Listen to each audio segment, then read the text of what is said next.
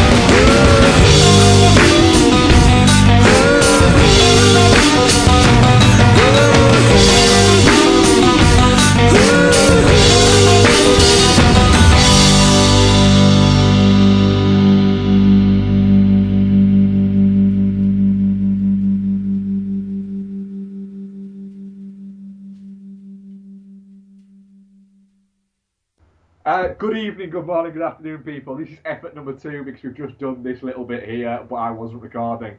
It is episode 50 of At Dude and the Monkey podcast, and I am your host, Mark Foster. And as ever, I'm joined by my co host.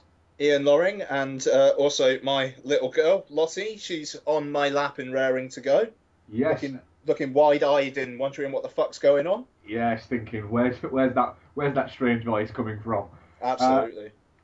We are episode fifty. It's our half century, Ian. Uh, What the fuck? Yeah, we, we just said on the bit that we didn't record, uh, but it kind of kind of took us by surprise. We didn't realise that it was uh, episode 50. Um, but we have an, a, a pretty a, a- pretty good show coming up. I'm sure. One I'm very much looking forward to. We're chatting Martin Scorsese's new film, The Wolf of Wall Street. We're going to throw some one old or one new at you. Uh, in lieu of trailer talk, because there hasn't really been any trailers, has there, Ian? Uh, no.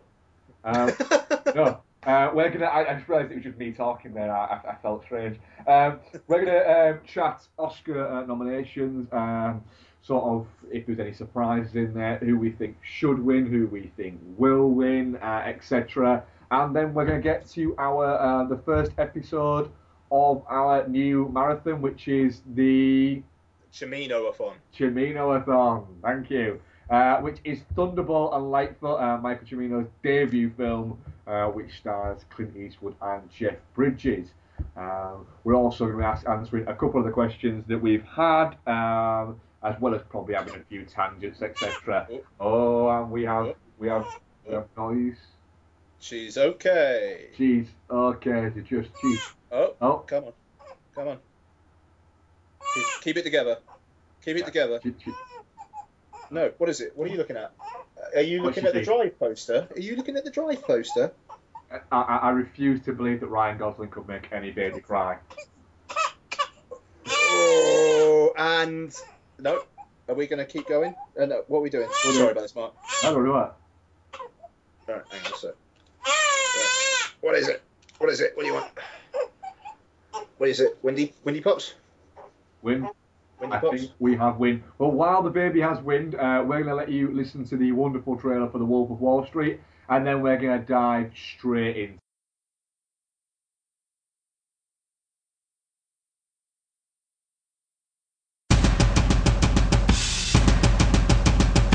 My name is Jordan Belfort. The year I turned 26, I made $49 million, which really pissed me off because it was three shy of a million a week.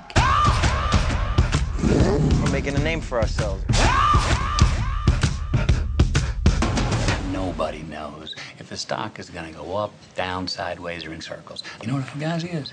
Oh, Fugazi, it's uh, fake. Yeah, fugazi, fugazi. It's a wazi, it's a woozy, it's a fairy dust. Was all this legal? Absolutely not. We were making more money than we knew what to do with. We don't work for you, man. You have my money taped to your boobs. Technically, you do work for me. What's wrong, Daddy? But watch you bring home. Oh my God. FBI, any kind of booze you might want? No, the Bureau forbids us from drinking. Duh. So follow me, I could out the door. I'm doing 500, I'm out of control.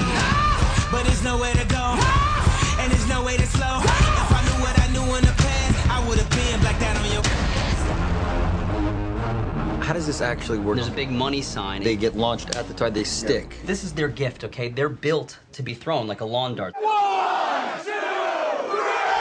Stop. Okay. Safety first, Safety obviously. is safety is first. We don't want to get a bad reputation. in the morning, and I'm zoning, I think I'm possessed. It's an omen, I keep it 300, like the Romans, 300. We're the Trojans, baby, we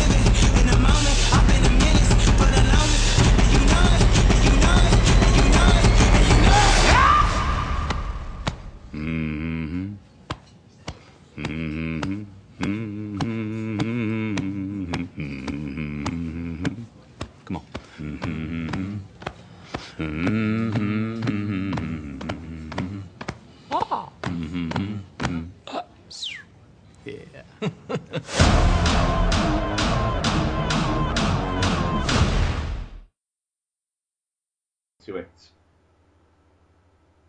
Keep going for a sec. It's all Yeah, we'll do, yeah.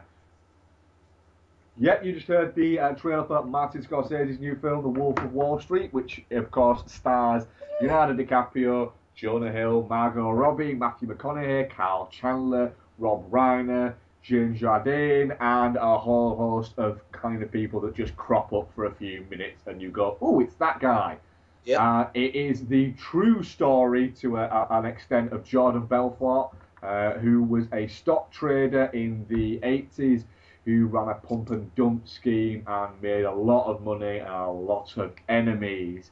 Um, Michael dive straight in. Ian, um, thoughts on The Wolf of Wall Street? What did I think of The Wolf of Wall Street? I loved The Wolf of Wall Street. Um, I think it's a film which has an agenda to entertain over an agenda to make you think, and I think some reactions have been a bit sniffy about the film because of that. Uh, I don't think it was Scorsese's intention to uh, be a, uh, to make a polemic, you know, but neither was Goodfellas or Casino really. So you know, uh, I think it's very very entertaining. I think, I think DiCaprio and the cast in general are fantastic, and uh, yeah, I I really I didn't really have any issues with the film whatsoever. Maybe maybe I will in talking about it, but you know we'll we'll see. But uh, Mark yourself. Um, well, well, um, yeah. I mean, talking about this is a, an incredibly, I'd see it as a, an incredibly black comedy. Um, Totally. and like any good black comedy has, um, it, when it's this dark, it, it starts to show you a face of things and a version of things where you, you actually become to, to, to dislike what you're watching, not not dislike the watching of it, but dislike what you're watching. And Scorsese is an absolute master of, of doing this this to you. You know, he did it with Goodfellas. He did it to an extent with Casino. Uh, he has a habit of being able to do these things. And for fuck's sake. what is it? What is it? What is it? And uh, what I'll say is, is um, I, it, it, like you say, it is incredibly entertaining, and I think what we're getting with the film is this isn't as much what happened as much as it's Jordan Belfort's version Interpretation of, of interpretation yeah. of, Yeah, yeah. of what happened. Um, I mean, the this this full morality that seems, and I'll come to what I thought of the film in a second, but I just want to get this this off my chest a little bit. This full morality bullshit that we're getting with films now is starting to get a little bit irritating. Oh yeah. This complete of oh well look it glorifies this and it glorifies this and it glorifies that and then another person picks up on it and goes oh I'm gonna get on that bandwagon because it makes me seem like I'm smart and they jump on it and uh, it's, it's one of those things where you say honestly really you think that that that glorifies it so you Yeah. think that, that, that, that what they're showing there looks fantastic and it looks great. It looks like the sort of thing where you look at it and you go, do you know what? That looks fun. That looks like it'd be a fun night out. That doesn't look like it'd be a fun five or six years. And what? No. No, quite. and, and, and it, it but and it's this. It just seems like it's, uh, one or two people have kind of gone. Well, I didn't like this bit of it. Kind of like the morality of it. It's like, seriously, really? You, you think that, that Martin Scorsese, DiCaprio, these people are saying, look how wonderful this bloke was. Look at look at all this money. It, it, it is trying to say the absolute opposite of Yeah, that. I mean, it, it, it's like it's good. I mean, it's fine to laugh at the stuff that's happening on screen, but not once does it make you think, "Oh, Quaaludes look fantastic." Mm. Um, uh, so I mean that that off my chest. Um, I without and I've watched Wolf of Wall Street three times now. Um, and I can absolutely say that it is quite simply one of my favourite films of all time. and I, I'm not joking. Uh, it, this is in my top ten films of all time. I Charlie, wow. absolutely. Because I watched it the first time and thought, I, I think I'm a little bit in love with that film. So I thought I'd better watch it again because it's not until you've watched the film three or four times that I think you really get the, you know. And I watched it, you know, twice in 72 hours, and it's a three-hour movie. Yeah, And yeah, it- man, it- that's It that's feels a three-hour movie. It, it, zips by and it's incredibly entertaining, but it, it it feels like you've been told three hours worth of story. Yeah. And the second time I watched it, at, at not at one point did I go, did I get bored. Then the third time of watching it, not at one point did I even get up to go to the toilet, get up to get a drink or anything. I just sat down and watched it again, and it finished, and I immediately thought, do you know what? If I had another three hours, I could watch that again, quite happily. Yeah, I would have loved to have um, to have rewatched it. Um, it's been about a week since I've seen it, but you know, it's actually being able to get through a three-hour film at the moment is um, is difficult. I mean, being able to record a podcast at the moment is difficult. So, and it's it's a kind of a miracle I've been able to watch as many films as I have, but I haven't been able to watch them with quite the um, laser focus that I would like to. Yeah. So and I, it's like Wolf of Wall Street. I was able to first time round, but I don't think I would in the future. Yeah, I mean, it, it is. I, I watched it straight afterwards, and, and we'll we'll get we'll get more into the meat and bones of it. Um, so, I mean, this is um, you know what is it the the fourth or fifth time that Scorsese and DiCaprio have worked together? Gangs of New York. Gangs of New York, The Aviator. Aviator, uh, Departed, uh, Shutter Island. It's the fifth time they've worked together. Bloody. Um, and you know, it, the the obvious thing was that, and, and Scorsese said it himself that he's found his new his new De Niro. Uh, Yeah. And what we get here is um, from DiCaprio is, I think, a performance that nobody else could give. And I think when you get a, a unique performance like that, where you look at it and you say, is there anybody else right now in, in, in cinema that could give you that level of charisma and uh, but also be able to actually to make a, a fool of himself and to also to have the, the the confidence to play somebody who is so you know beyond I, think back in the day, Pacino might have been able to pull it off. uh, back in uh, right yeah in, in late so I mean I'm, like now But don't think- wise, totally, man. Yeah, I mean, I, I I think, um, and, and I know I'm probably the only person on the planet thinks this. I think if this was made in the early '90s, somebody like Christian Slater could have possibly pulled off this kind of character. Uh, yeah, no, in the early 90s. In, in the early '90s, now, no way. But he it is a performance from, from an actor who is so so comfortable with uh, with a director that he's willing to go, you know, to those really ridiculous places and to take what essentially is quite a, quite a serious story, but to look at the ridiculousness of the character and to say, right, this is a serious story, but the character is so ridiculous and got away for so long in such ridiculous ways that we've got to go we've got to go to fucking 11 with this. Yeah. and they do go to 11 and at points DiCaprio goes to 11 and there are moments where you're looking at it and you're going this is the, the whole Quaalude scene where you know where he's in the country club. And it's the I went to a whole new place. I found a new level. The cerebral palsy level. Yeah, yeah, yeah. that was magnificent, and the way that Scorsese portrays it, where when you're looking at it from fr- at DiCaprio, there's maybe like eight steps, but then when you're looking at it from from Belfort's perspective, there's like 20 steps going down, and it's that altering of perception between what you're seeing and what Belfort's seeing, and then there's the whole actual complete altering of perception of he thinks that he's driven all the way back and then it it, it, it comes back and it, you actually see that he hasn't. Yeah. it's just it is just people at the absolute top of their craft. So yeah, I mean that that that that, idea of the uh, perception thing, I think is interesting because it's the one time in the film that you kind of get what Belfort's per, uh, perce- perceiving and what's actually happening, and it would be it would be almost interesting to watch like an alternate version of the Wolf of Wall Street where it was not Belfort's perception but just what was going on because you have to wonder whether he would be as charismatic and have so many fucking like lieutenants like hanging off his every word and all that and because I mean it's a very, very uh, subjective interpretation, and that's that's very very deliberate. I mean it is like Henry Hill and Goodfellas in, in in that respect. Like towards the end of that film, it does kind of feel like you're in his head, and it's the same here.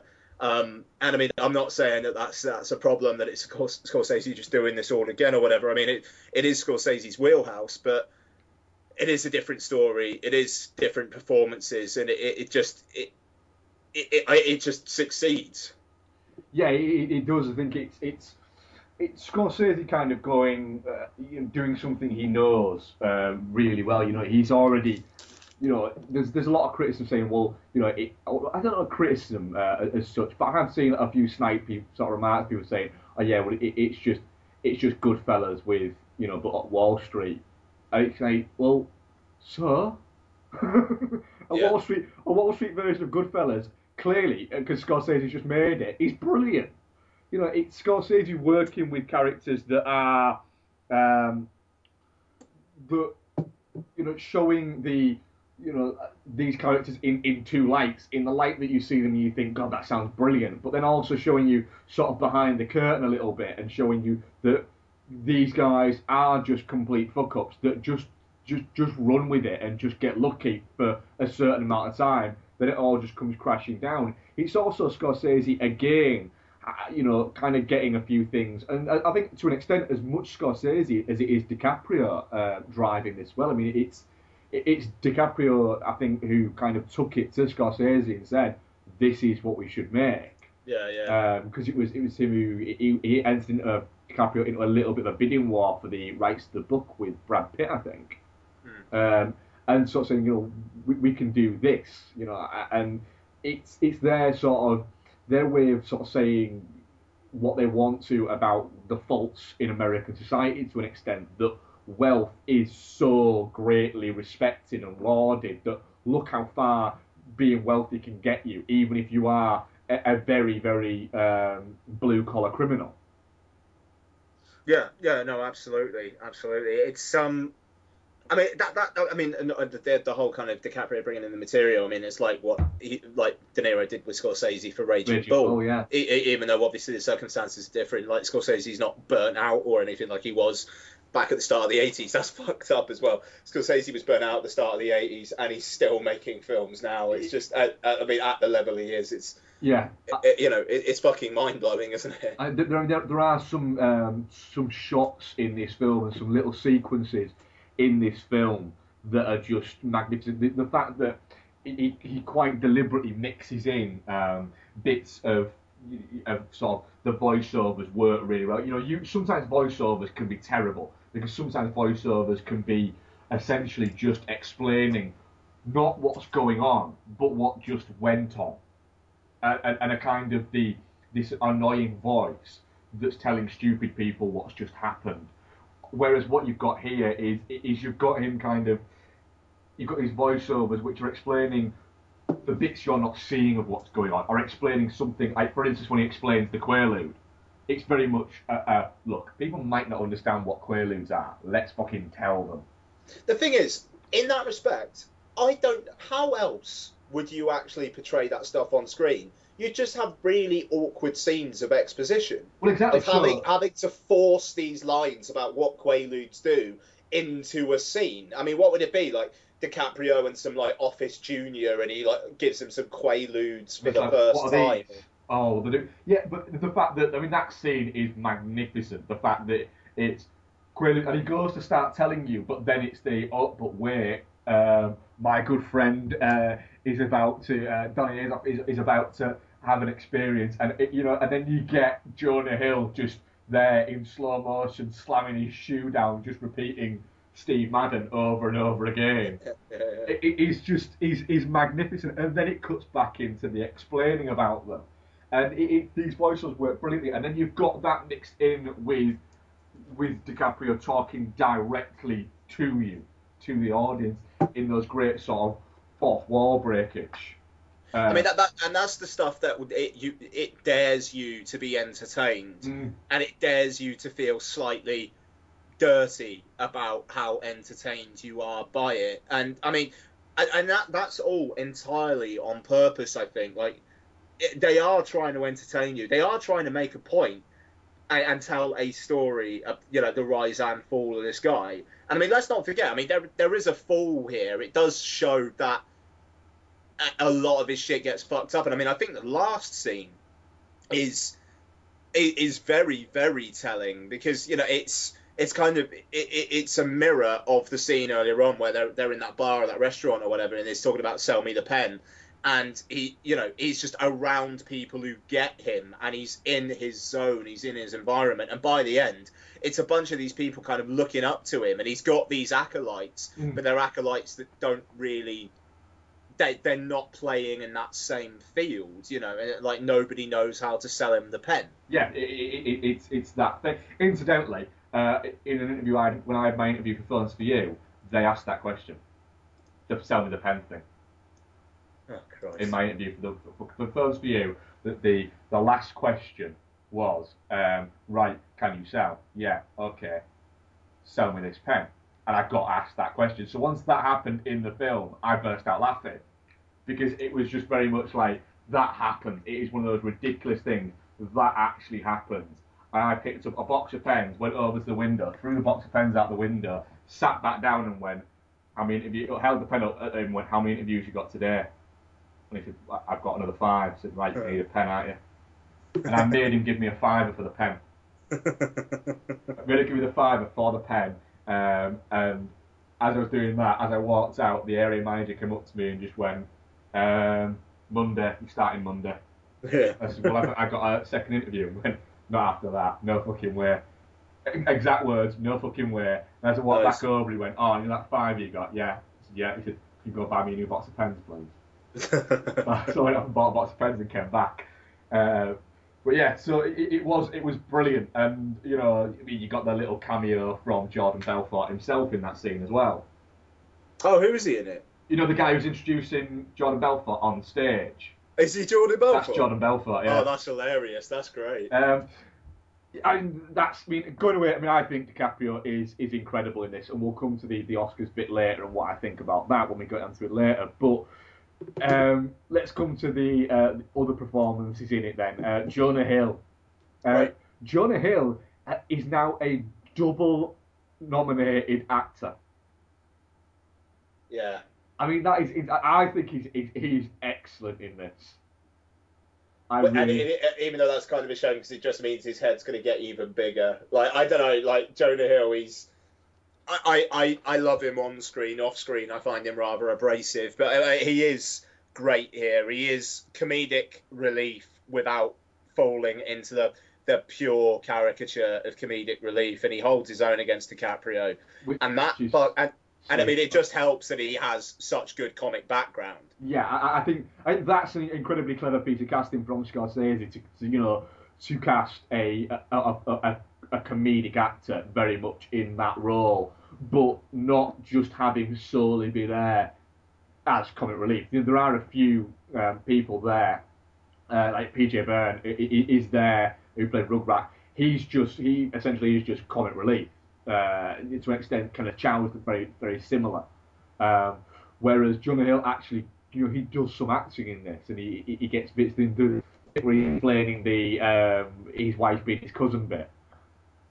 Amazing. Uh, it, it, it- it's brilliant, and the fact that, that there's no, it, it's completely straight faced. Um, and, And isn't he something like, well, I'm not going to let anybody else fuck my cousin? yeah, and, and the fact that, that throughout the film people keep calling him a cousin fucker.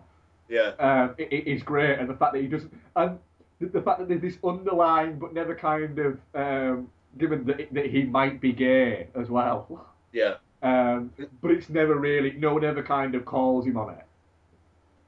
Yeah, no, yeah, yeah, yeah. It's um, well, that that's that that's the thing because uh, I don't know. He has got the he's got the kind of the gift of the gab, and he he seems to kind of yeah.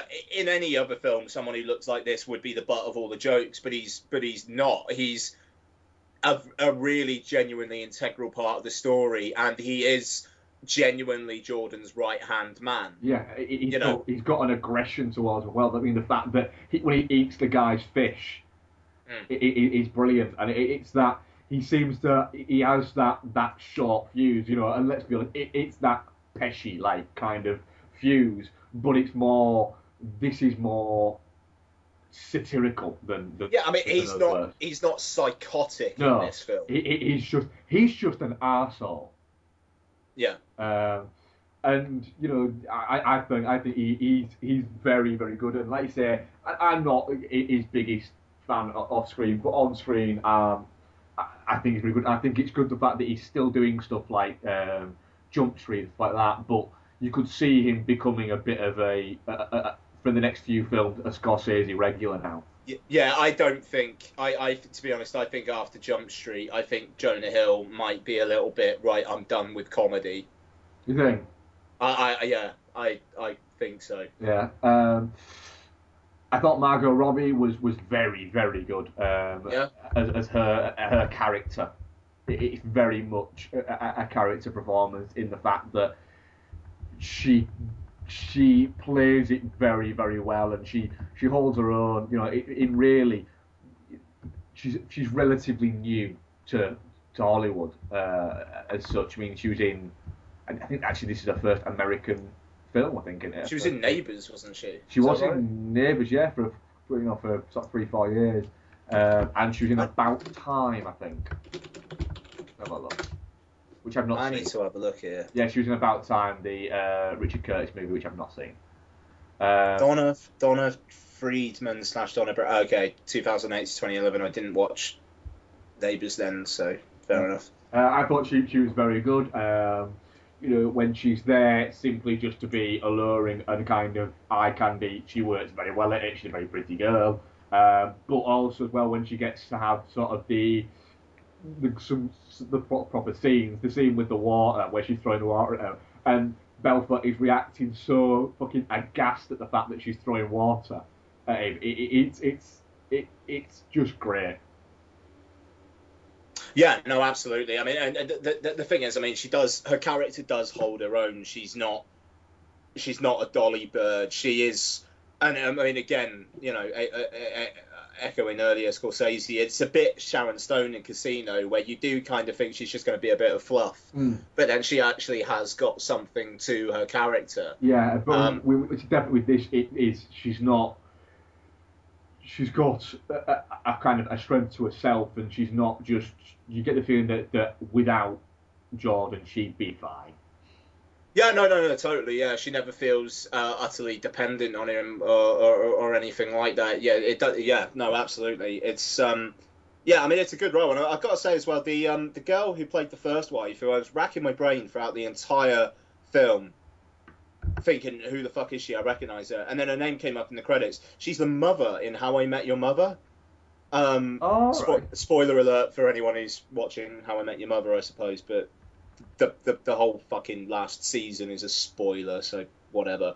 Um, well, it spoiled my enjoyment anyway. But um, yeah, uh, she's the mother in How I Met Your Mother, but I, it's a completely different character. And she actually, she kind of impressed me as well. I mean, it's it's nice. I mean, like, uh, there are many many side actors here who get good stuff to do, even if it's just comic. Yeah, I mean, You know. McConaughey's great. Rob Reiner's magnificent for Yeah. the, the you know the, the few scenes that he's in. I mean, Favreau's solid.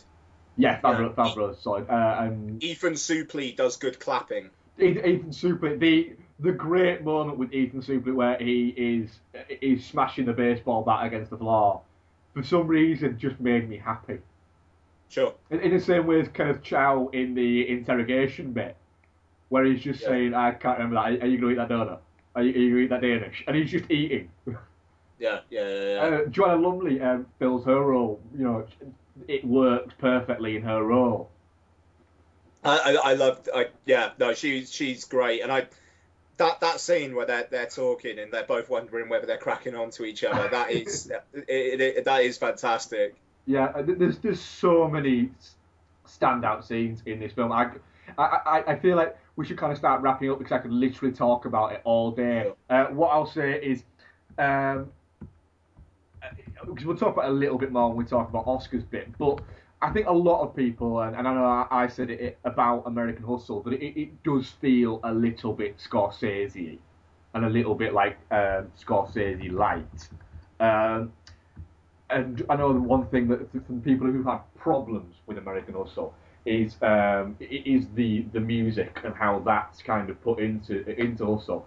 Scorsese, I think, kind of proves the point that that Russell is a little bit heavy. And remember, I liked American Hustle.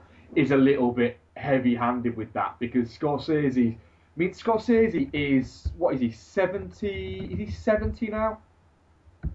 Scorsese. Yeah. I kind of thought he was older. I, he might be Let me on. have a Let's have a look. Um, he's 71. He'll be 72 this year. So he's Okay. 71, 70, 70, 71 when he made this movie.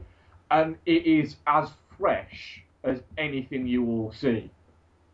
You know, in the past 10 years, I would say in the coming 10 years, in the fact that it's just so well crafted and he, he, he doesn't just in laws, he tries new things. Did you see the um, the video that was doing the rounds of the of how they did the, the CG on it and some of the effects they put into it of creating No. the landscapes. No, I haven't. Have a look at it. It's it's, it's incredible of, of how they created like his uh, his house and where they had the wedding and all and the prison and all these different bits of how they dropped certain bits in certain places. And you're watching that, you're thinking, you know, Scorsese's doing this, and it's we get a lot of the time with with CG uh, and special effects, we get bogged down on things like you know creating blockbusters, creating you know Iron Man and creating Pacific Rim, creating monsters and robots and shit like that, and we sometimes miss the fact that occasionally, and Fincher is the master at this, um, is is how CG is used without us even noticing it's there and and that's an amazing thing with this film. And also, there's some great shots. There's a shot where they're doing the the um, IPO for um, for the Steve Madden shoes bit, and they just start selling, and that music starts, and the camera sort of slowly pans down, um, like a tracking shot down uh, across the the floor, and Yes, then yeah. stops, and then it comes back at like twice the speed and it's just it's these little moments where you get Scorsese and you get him where he goes, I want to do this, I want this to happen, and then I want it to pull back, and it's those little moments where that separate very good directors, and the, the way where he drops the music as well, uh, and the, the choice of music, it, it's it's how you separate very good directors and the greats, and for me, Scorsese is, without question, my favourite director of all time. I think there's a strong case to be made that he is the greatest director of all time. Um, and I think even people who don't like his movies, it'd be hard to, to disagree with the case for it being made about that. Uh, and I just think it's it's incredible that you've got a guy who is in his seventies and can make a film this fresh, this entertaining, um, that's three hours long, and it's it is two hours fifty nine minutes and forty nine seconds long. Methinks that maybe Scorsese had final cut to three hours. He didn't. Did he not? No, the distributor, and it was apparently it was just the US distribu- uh, distributor Paramount, um, kind of basically insisted on a less than three hour cut because they were like, "Look, we want to be able to play this film three times a day on one screen. Come on, you know, help us out." Um, apparent, I, I might be, I, I might be talking completely out of school here, but I swear I read that the overseas distributors were like, whatever, go because it's it's distributed by Universal over here. Yeah. Um, because it was it was financed independently by this production company, Red Granite Pictures. Um, and yeah, I believe it was just Paramount really. Um, even though I think Scorsese has been quoted as basically saying he is happy with this cut, he's not pissed off that he had that he had to cut anything out. No. But apparently there was an assembly version he was happy with that was four hours. Yeah, I mean, he, he he's not very much. He's not very much one for for going for director's cuts. I know. I, I think the only film you could say across his career that I don't think he was he was happy with what got released um, was Gangs of New York. But I think that was more he. You know, he still says he's very proud of that movie, but his problem, I think, even Scorsese said this himself, was that he couldn't. It was the only film where he couldn't get it to look exactly the way it looked in his head. Sure. And I think that that, to, to an extent, um, sort of that did have an impact on the film. Whereas I think this very much is what Scorsese wanted to do. Um, and for for a film that is uh, that is R rated, that is an 18, for it to be you know on course to do you know it's a hundred million dollar film as well. For it to be on course to, to worldwide pull in in excess of 200 million, I think is is incredible. The fact that the fact that Martin Scorsese nowadays can still release a, a, a an R-rated film at 18 in this country with Leonardo DiCaprio, with Jonah Hill, with Matthew McConaughey, with people like that, I, think just shows the level of uh, of respect that Scorsese has in the industry. Yeah, no, totally. I mean, it's it's it's it's lovely, and the thing is, all the people coming to work with him and whatnot, it's still deserved. I mean, like you look at Woody Allen, and he is still a bit spotty. He's been an awful lot better than he, he in in like the teens than he was in the noughties, but it you know it's still not a sure thing with him, and yet people go to, that will do flock to work with him. And but then, yeah, no, I mean with Scorsese, I mean I I can't think of a film of his that I didn't at least like. Mm. I, I, Um, not a single one out there. I, I'm, I'm literally racking my brain. Yeah, I, there's not a single one out there that I that I don't like, and there are, you know, it's probably into double figures the amount that I I, I love. Yeah, no, totally. I mean, I mean, in, in terms of like ranking Scorsese films, as like futile an exercise as that is, the, the, the thing is, it's it's hard for me because I certainly think it's his most straight up entertaining in in in a good long while. Mm. But I have a personal affection for Hugo, which is mammoth, and I really fucking love Shutter Island, and I love the mixing up of all sorts of old elements to create something new that Shutter Island is. Uh, I, I love the throwbackness of that film.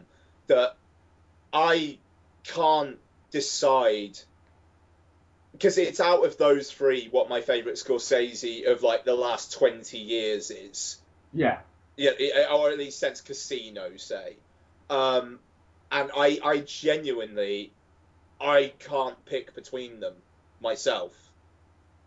I, and, and, and it's one of those things. I mean, this is this is probably my favourite Scorsese since probably since Raging Bull, but that yeah, I still adore King of Comedy. I still adore After Hours, Goodfellas, Cape Fear, Casino. There isn't there isn't you know the last one. The last Scorsese movie where I merely just kind of liked it rather than loved it was The Age of Innocence. Um, and you know, really, I'm looking back over it, and there isn't a single one where if somebody said, "Oh, do you fancy watching this?" I'd go, hmm. I'd be like, "Yeah, fine." On pretty much everything. Yeah, I mean, I, I, I want to go back and watch Gangs of New York and The Aviator, especially after what you were saying about The Aviator um, uh, on last week's show. I want to go back and, and watch those very shortly. But I mean, it just, it, it is, it is great, and I mean, it's gonna be the most fucking depressing day when Scorsese, a retires and b passes on. I, I, I'll be honest. I think Scorsese is because one of the great things I, I love about Scorsese, and I said it the other week on the podcast, is Martin Scorsese loves movies. He, he he watches movies as well. You can tell he watches movies. It's how he's how he can still make a movie that feels fresh within its time. Um, because he still watches movies and he, he very much is a student of movies and I think that is is amazing. And, and there's, there's been talk where he's kind of suggested, but he's suggested it for for about 20 years that he's maybe got a couple more to go. And I think he's one of those guys who, where he's he finishes a movie and he goes, you know, ah, God, you know, it, it's not getting any easier doing a movie um, in the 70s. But then once someone gives him an idea or he clicks and he goes, ooh, I like the sound of that, it, it's getting back into that. And it, Yeah. very much strikes as that kind of person where i if he did go, do you know what, I'm retiring, and he gave up work, after sort of three months, he'd be, I am so fucking bored. And he'd be hmm. straight back out there hmm. and, and, and at it. You know, Yeah. I- and you know, I, I, I hope that, that we get at least another ten years, another five, six, twenty years, five, six, seven, eight, nine films out of him. I very much doubt it. I think you know the guy's seventy one. We've probably got three, four movies to come out of him. But if we get another three, four Scorsese movies, the chances are we're gonna get three, four more fantastic fucking movies. And the fact that what he looks like making next is going to be The Irishman back with De Niro is incredibly exciting. Hmm. You know, a Scorsese in this form, and a, and a De Niro who is showing flickers of getting back to being not the De Niro of old. You know, I think that's that's a long time off, but not the De Niro that we had in the noise. Yeah, no, absolutely. I mean, the, the Irishman sounds very exciting. I mean, I'm, I'm intrigued by Silence as well. I mean, I just you know anything Scorsese does, I'm gonna be all over. Obviously. And as and, and last say is, uh, as always, the um, understated, um, part, sorry, the most underappreciated part of Martin Scorsese's films, uh, Thelma Schoonmaker. Uh, on editing, it, it's just magnificent again. Yeah, I mean it's yeah, it's it's absolutely insane. I mean the sheer wealth of material that that, that she has, and yet it, it's all completely coherent. It's got a real vitality and pep, like a pep to it, which you know really can't be beaten. I mean it is fantastic. It's fantastic editing. Yeah. Yes. It, it, it's it, it's insane. Um, so there we go. Uh, I think are we are we doing Wolf of Wall Street? Yeah, man. I mean like one of the most definitely not shits Yeah. we've ever had. So. Definitely, definitely not shit. Like I say, um, it, it is in my top ten films of all time, and I think the more I watch it, the more it'll go up that list. Nice. Um, right, so we're going to listen to some um, previews of podcasts that we like. Uh, apologies, the previews weren't on uh, last week's show in editing. It's because I did it on my work computer and I didn't have them um, on my work computer. Uh, so they will be there uh, on this show, and then we're coming for some one old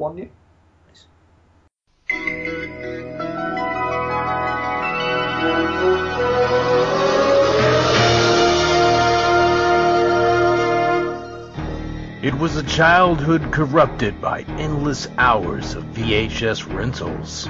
We're sick to manage shit. You'd love it. In his most formative years, he had seen it all. I can handle anything. Action, Karate is not to be used aggressively. But if I have no other choice. horror,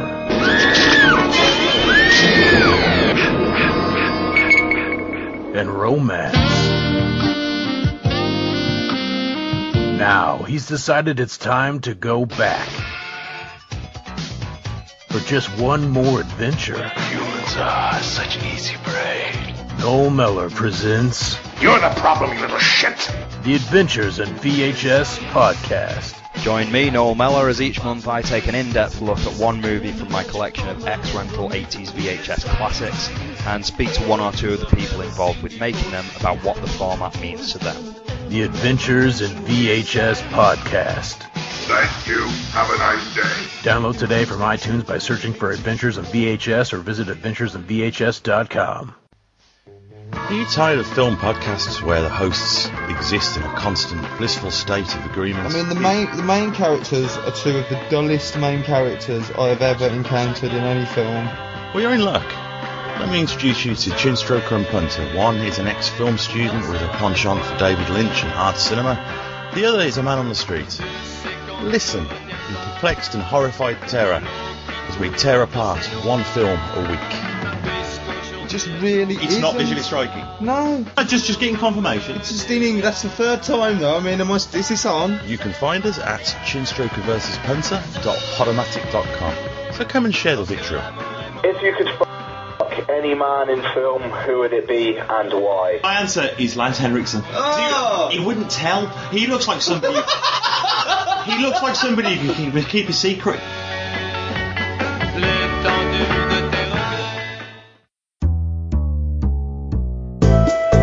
Hi, I'm Sarah from GorePress.com, and along with my co-host Phil, we present the GorePress Gorecast. But Sarah, what is the GorePress Gorecast? Well, Phil, I'm glad you asked. It's a weekly show in which we review horror movies, discuss our love for the genre, and generally just blunder through, showcasing our startling ineptitude at podcasting. Hello, and welcome to another. Go- oh, for fuck's sake, no, that is not helping! That sounds ridiculously professional. That can't be all we do, can it? It certainly isn't. We also try and talk a little bit about what we've watched recently and selflessly plumb the depths of B movie hell so we can inform you, our loyal listeners, about what to watch and what to avoid. Well, that just sounds dandy. Where could I find such a podcast? Well, Phil, you can subscribe to us by searching for the new Gorepress Gorecast in iTunes, or you can find us at gorepress.com.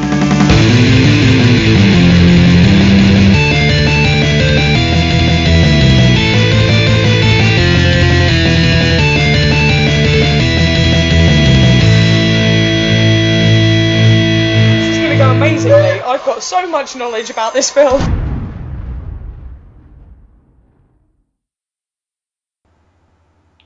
Okay, there was some trailers, some trailers, some promos, some podcasts that we like, uh, and we're gonna uh, fire in with some 101 new. Ian, uh, do you want to hit us with your 101 new first? Uh, I'll do my one new because I'm I'm rather pumped to talk about it. So I was going to cover um, Bell's uh, directorial debut, In a World, um, but I will say there's going to be a written review of that on uh, VOD Zilla um, from me in the next couple of days. Um, uh, it comes out on VOD tomorrow, I believe, and it is uh, a, a, a very charming and, uh, and very nice film about the world of voiceover artists, which I, I very much recommend. But I'm going to talk about this other film, which I'm also going to talk about on 35mm Heroes this week, just because I want to talk about it. Um, I watched this yesterday, and um, it's a film that's been kind of like kind of forgotten critically and commercially and with Oscars and whatnot, uh, despite strong pedigree from filmmakers. Uh, it, it- this is the Secret Life of Walter Mitty, um, which I came to it a little bit. I'm not too sure about this. I like the trailer, but Cineworld um, did a kind of an extended trailer thing of Walter Mitty uh, with like Ben Stiller introducing it and whatnot that basically added to the, the trailers and adverts of Cineworld by 10 minutes. Like when I when I went to see Captain Phillips, it was 34 minutes before the film started from start of program to film starting, and it was basically because of this Walter Mitty thing. So, and I'd seen it so many times that it it, it had really put me off the film. Um, and I'd also been a little bit wary because people were saying that you know it, it is it, it, it is very very broad and it completely wears its heart on its sleeve and it's a little bit crashingly obvious with that kind of stuff.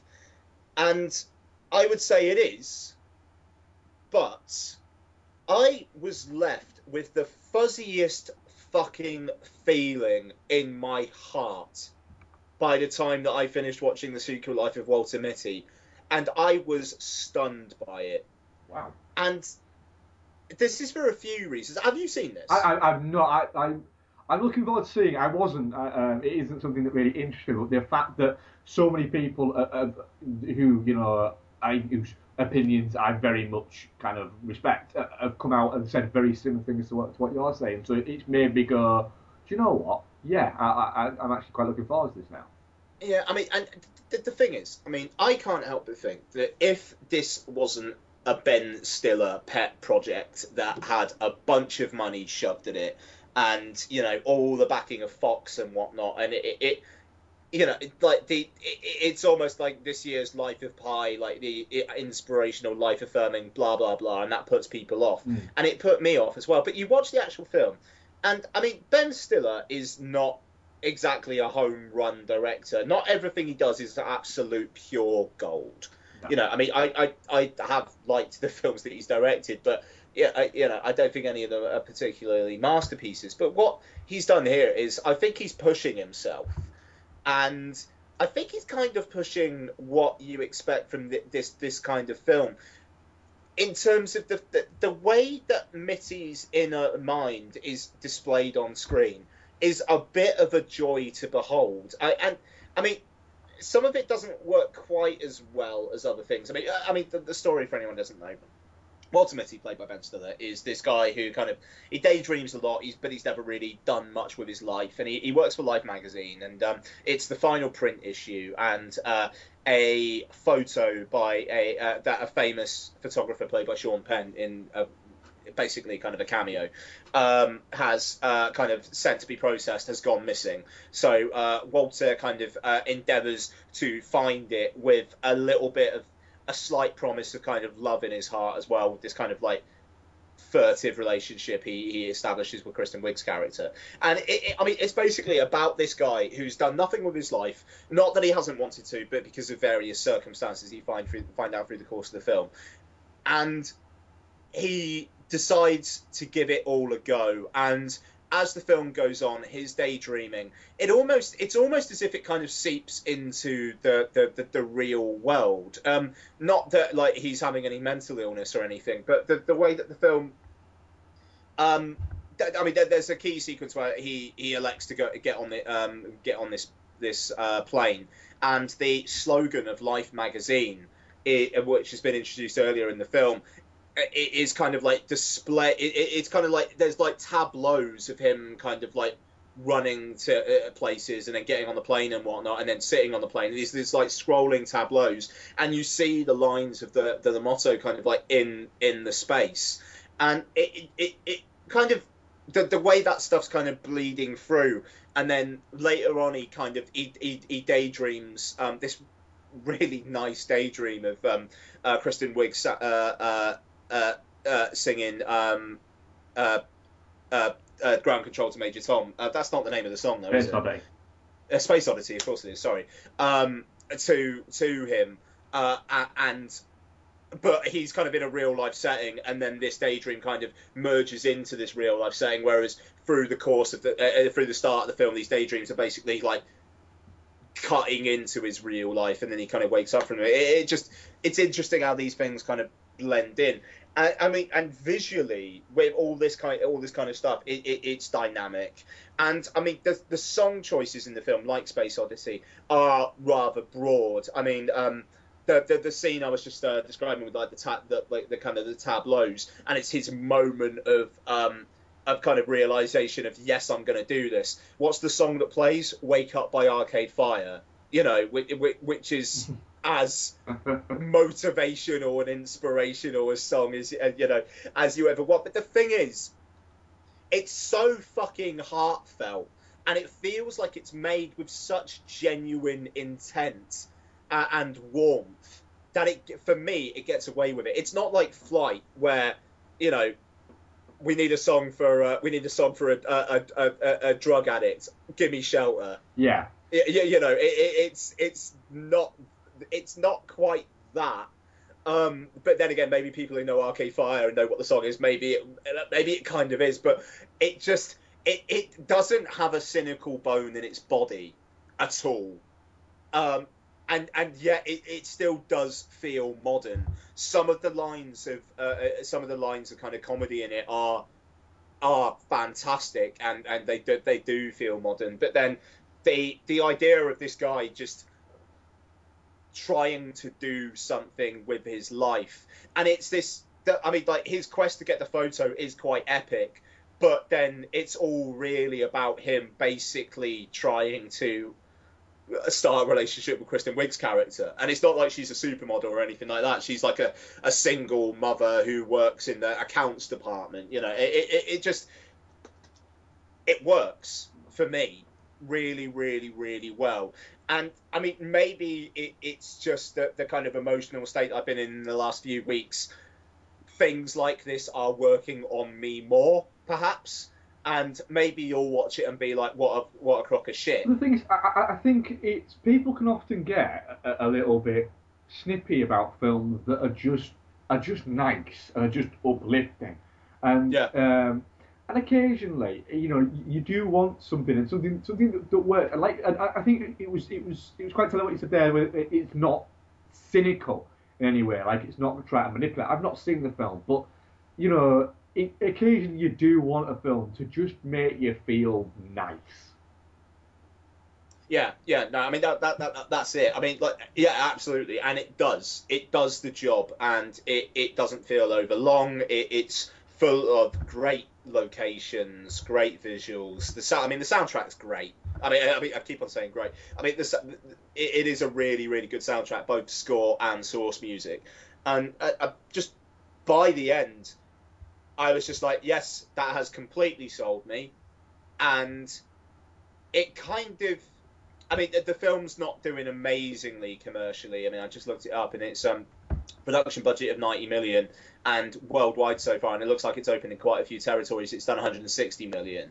So uh, yeah, it's opened in a shitload of territories. So it's I think it's it's gonna it's gonna lose money. Um, but for yeah, me, 'cause it had, a, that, it had a big marketing budget as well. It was very heavily. this is there. what this is one of those ones that needed to make three times its budget to actually make money. I think, uh, and it's it's a real shame because it, it is it, it, it is a film that doesn't get doesn't get made anymore, and it, I frankly I think it should be as much of a crowd pleaser as American Hustle, but because it hasn't got the cool the cool cast. You You know, and that if this film had been made maybe ten years ago, it would have done a lot better. it would have been fucking huge. If this was made in the early noughties, this film would have been fucking huge. Uh, Stiller's, you know, I have no problem with with, with, Ben Stiller. Uh, I, I, he very much he. I don't rush out to see his films, but I don't dislike the films that he's in. Um, but he's he, he's not the the draw that he was sort of five ten years ago. No, I mean he's he's totally not. And, and, and, and the thing is though, he, he is just trying to push himself here, and he's trying to push what people expect of him. And I think he does a great job. I mean, it does.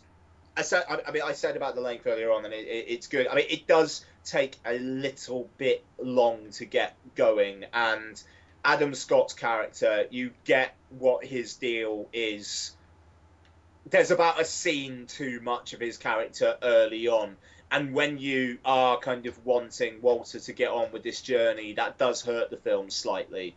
Uh, also, its depiction of web support people is uh, and it, it, it is broken. And to be honest, eHarmony, if that site had that problem that Ben Stiller's character calls about at the beginning, that site's broken. I, I work in web support.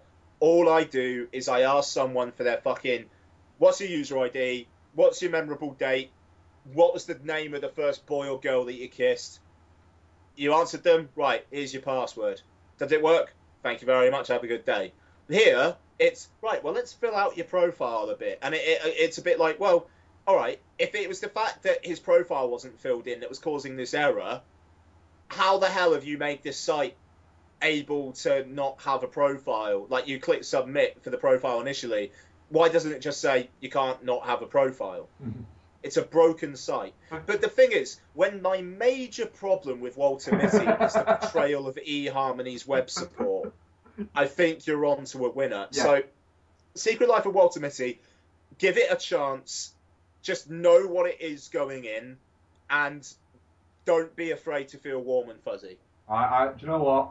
I've got my uh, this Mrs. Becky has gone on has gone on a training course with work, so she's away for the next uh, week. She don't come back till Friday, and I don't work Friday night.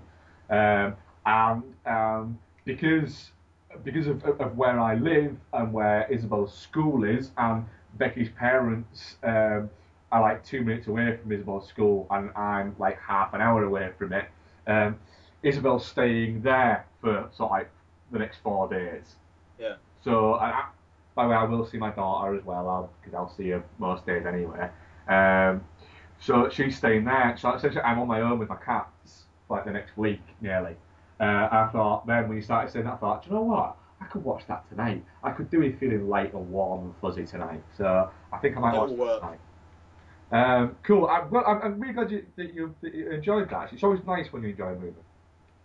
I seriously, man, I'm having a pretty fucking good 2013 so far in, in, in terms of films. I mean, like, I'm.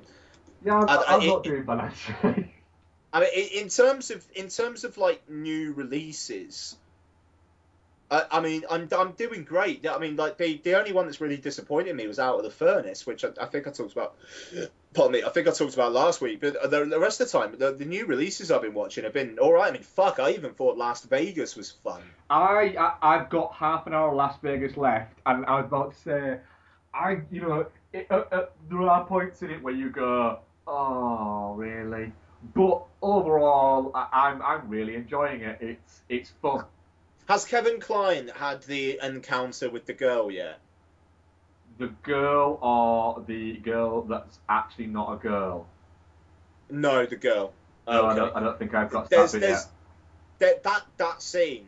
There's this scene in Last Vegas that goes through all the predi- all the, the things you expect it to, but then there's a line that Kevin Kline has at the end, which is it's broad and crass, but is fucking brilliant, and it just it's almost brilliant just because Kevin Kline says it. But uh, so I'll leave you to discover that. Yes, I, I, I'll admit I'm, I'm really enjoying Last Vegas so far. It, it, It's fun. Uh, right, I'll, I'll hit you with my uh, one new, which isn't actually a new film.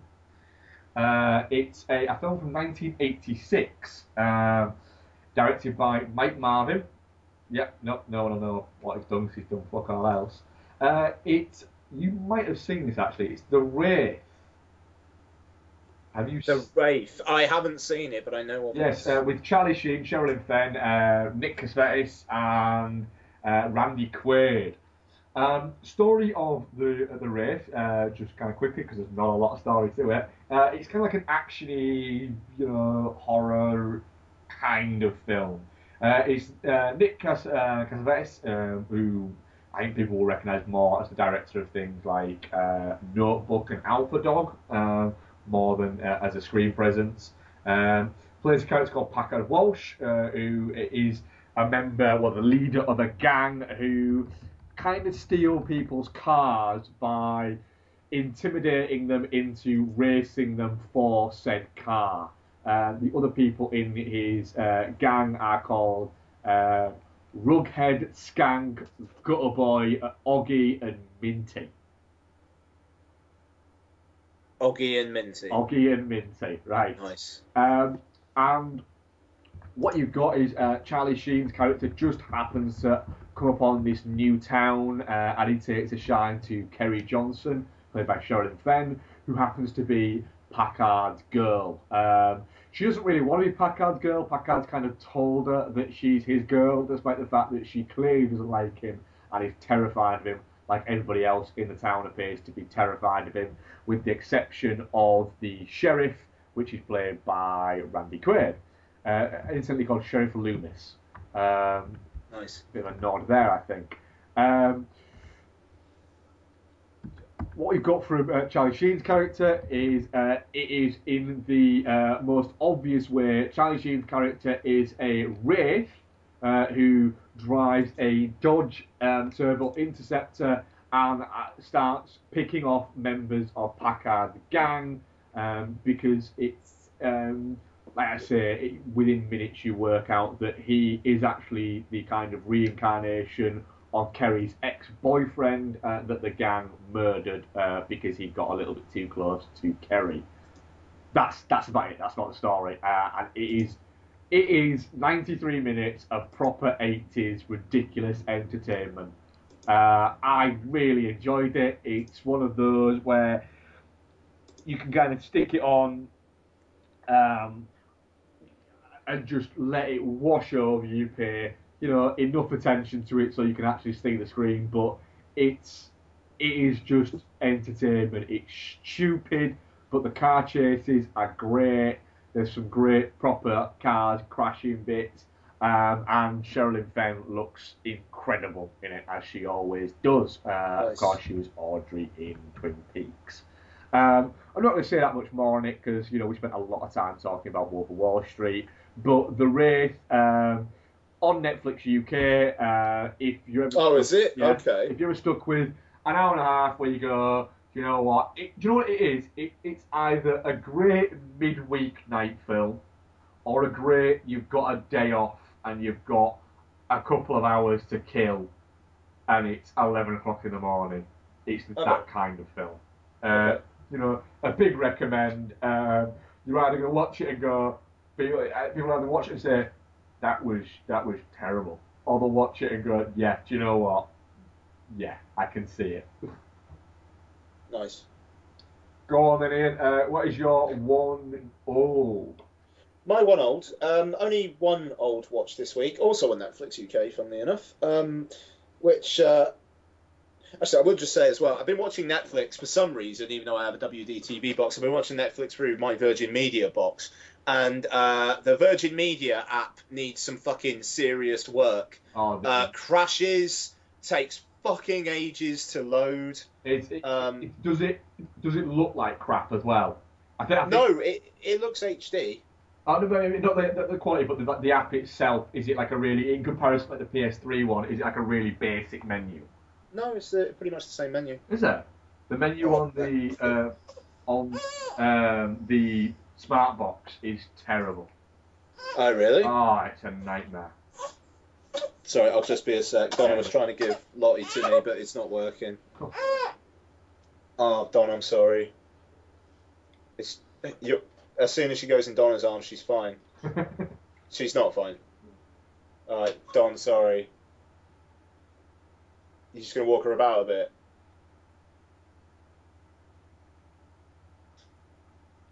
Oh blimey.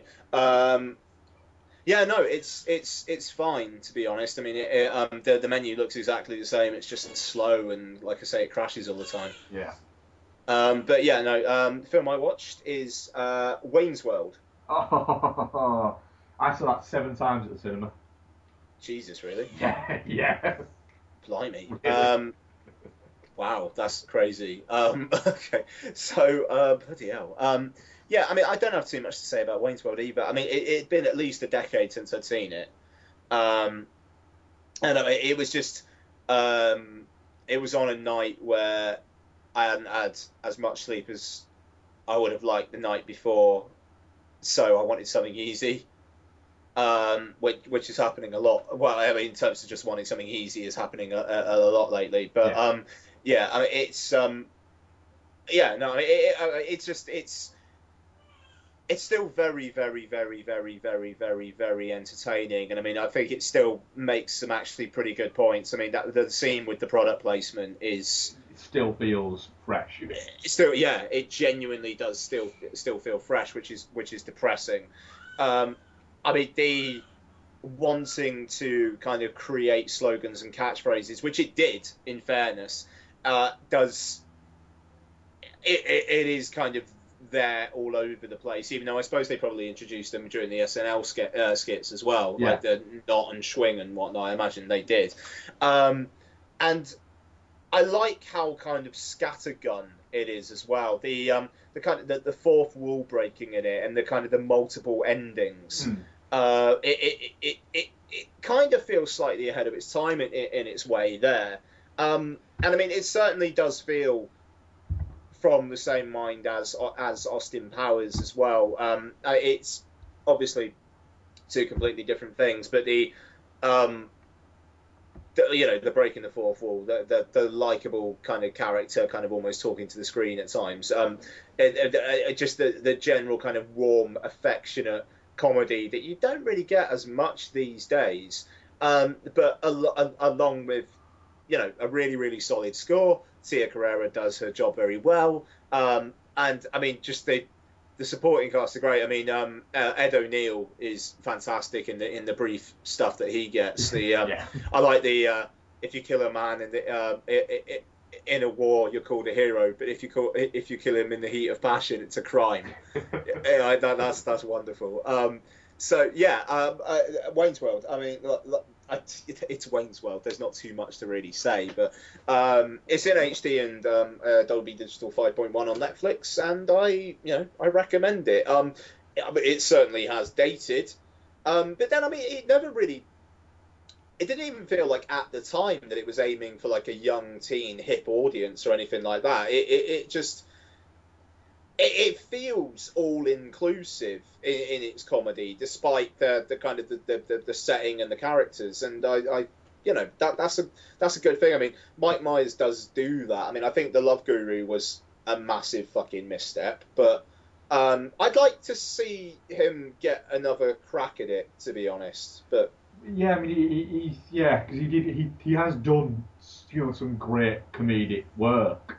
You know this and the first Austin Powers is, is a great movie. You know, I think the problem was is that they made another two after that.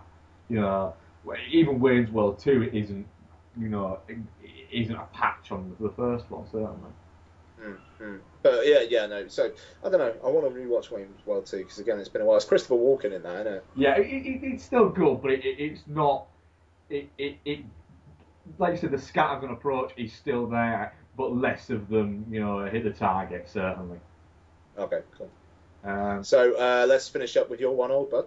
My one old, um, again, not going to spend ages on it, um, but it, it's a funny one. I watched. Um, I'm at the, at the moment. I'm getting to watch things um, on a morning and then continue them while I'm at work, so I can have them kind of like as I'm. I- There's a lot of stuff I, I can do at work where I don't have to pay attention to what I'm doing. I can pay attention to something else Sure. while I'm doing something else. So a lot of the time I can have a film on in the background. Um, and so I'm picking stuff from Netflix, but I've got to pick carefully because I don't want to end up pausing something on screen and there to be boobs or a you know a corpse or something like that. Yeah, gotcha. Uh, and I also don't want to watch anything that I think is going to be too good that's going to make me get pissed off every time the phone rings. So um, I decided to give um, Ron Howard's 2009 Angels and Demons another go. Um, Okay. Because I watched it and I kind of it came up on Netflix and I thought looked at it and thought I kind of remember not hating that, like you know not not liking it but not disliking it as as such. Um, and you know I, I I like films, I, you know I like mystery films things like that. Um, and then for watching it the second time, I was hit by this thing of it's actually a, a, a pretty terrible film in the Sure. case that it's you know I you know when I was one of those people who he's one of the good guys, um, but it's pretty badly directed. Um, it's a pretty shonky story in, in terms of, and I've read the book, and the book is, is trashy. You know, it's like the Da Vinci Code. It's trashy, or you know, holiday beach by the pool reader. Um, you know, there's it's nowhere near as intelligent as it thinks it is, uh, but it's you know it's it does have intelligence within it to an extent, and that's what this film is. Except it's pretty dumb at points. Some of the things the characters do, you kind of watch it going, what? surely you just you know you just call somebody, or you just do this, or you just do this, and there's an awful lot of that within this film where you're kind of going, why is he doing that? And there's, you know, there's there's all these kind of things that are going on within it. But at the end of it, I was still hit by this by this wave of that film is terrible. There are so many issues with it. You know, I've just explained. Not to mention Ewan McGregor's really weird performance in it. Yeah. Um, but at the end of it, I was still very much going, but you know what? I actually kind of enjoyed it though, again. And it's the sort of film where I, you know, I watched it sort of four years, four or five years ago now, and I probably won't watch it for another four or five years. But then I'll, again, I'll probably be sat there looking at Netflix going, how was that any? Uh, ah, fuck it, why not? I'll give it another go. And I'll end up watching it again, and I'll get halfway through it again going, is a terrible movie. There's no fucking way you'd catch me watching Angels and Demons again. But but but again, like I say, I, I did get something kind of entertainment out of it, some bizarre weirdness out of it. I think partially because the idea and the ideal and the kind of the secret societies of the uh, Illuminati is something that, that interests me, and this gives you a very very glazed look at it. Uh, and also the idea of, uh, of the Vaticans and the Vatican vaults that interests me. And I, you know, I think I'd like to spend more time in those worlds. So I think that's something that needs exploring again. And the whole Catholicism isn't exactly what it's, you know, what it, it, it pretends to be. That interests me. I think those are the bits that interest me, and the rest of it is just shit. Um, so I think that's why I gravitated back towards it. But it is essentially a terrible movie, isn't it? Uh, yes. But I I've got, I've got nothing to say about but Angels I, I know It's that I bullshit. be duped into it again. It's, but it also it made me go. After I finished watching, I thought, "Is the Da Vinci Code as shit as this?" Yes, Now, I it remember is. it being really shit, but was it as shit as this? I'll have to watch it again soon to work out if it was as shit as this was. Bloody So at some point in the future, I'll watch Da Vinci Code, but I, and I know that I'll finish that and go, God, that's a shit film. so there we go, Angels and Demons. It is as, exactly as shit as you think it is. Right, um, are we going to do Oscar talk and then we'll do Thunderbolt and Lightfoot? Sure. Right, go on then. So we're not going to play you anything because there's nothing to play in regard to Oscars. So, um, should we go through? Um, well, well, should we just go through an award? Uh, I've got I've got the the nominees uh, listed in front of me. Um, so, do you want me to go through? We'll start Best Picture and just run through the, the big awards. We'll say. Uh, I'm just gonna I'm just gonna check on Donna just a second. Yeah, if that's all right. Uh, I'll be back in a sec.